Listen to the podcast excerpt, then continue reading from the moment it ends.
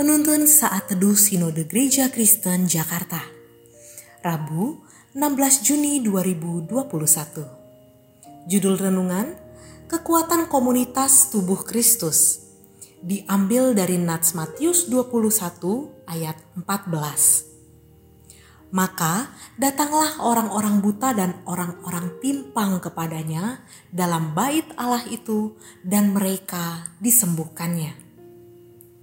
Apakah yang menjadi kekuatan komunitas?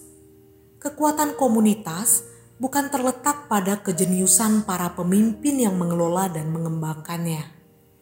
Bukan pula pada kemampuan promosi program-program gereja yang menarik peminat dan simpatisan, sehingga mau menjadi anggota gereja. Kesuksesan komunitas yang menjadi berkat adalah komunitas yang sehat. Komunitas yang sakit atau tidak sehat harus dipulihkan. Komunitas yang sehat adalah komunitas di mana Kristus hadir di dalamnya. Setelah Yesus melakukan penyucian terhadap bait Allah, Dia mengundang mereka yang buta dan timpang untuk masuk ke dalamnya. Dalam konteks Perjanjian Lama, orang buta dan timpang tidak boleh masuk ke istana Daud. Namun berbeda dengan Kristus yang mengizinkan mereka masuk ke rumah Allah. Dalam bait Allah, Kristus memberitakan firman-Nya. Kristus juga menyembuhkan mereka yang buta dan timpang. Kristus bukan hanya menyembuhkan penyakit jasmani, melainkan juga kerohanian mereka. Kesembuhan itu adalah jawaban atas doa-doa yang telah dipanjatkan mereka. Di bait Allah, Kristus menunjukkan anugerah-Nya kepada mereka yang mencari Dia dengan kerendahan hati.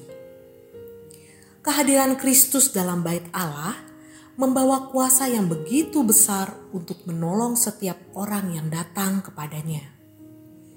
Oleh kehadiran Kristus, komunitas orang percaya memiliki kekuatan untuk bertumbuh mengenal Allah.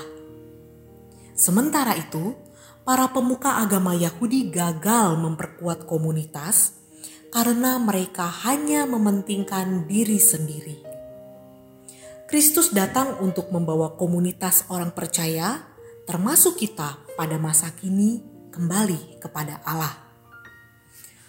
Oleh kehadiran Kristus di dalam komunitas kita, memberikan kekuatan tersendiri bagi kita untuk bertumbuh mengenal Allah. Kristus menjadi pusat komunitas kita. Seluruh arti, nilai, arah, tujuan dari komunitas kita berdasarkan Kristus dan terpusatkan hanya kepada Dia. Dengan demikian, komunitas kita akan menerima kekuatan dalam bertumbuh mengenal Allah dan juga dalam menyaksikan kebenaran Tuhan.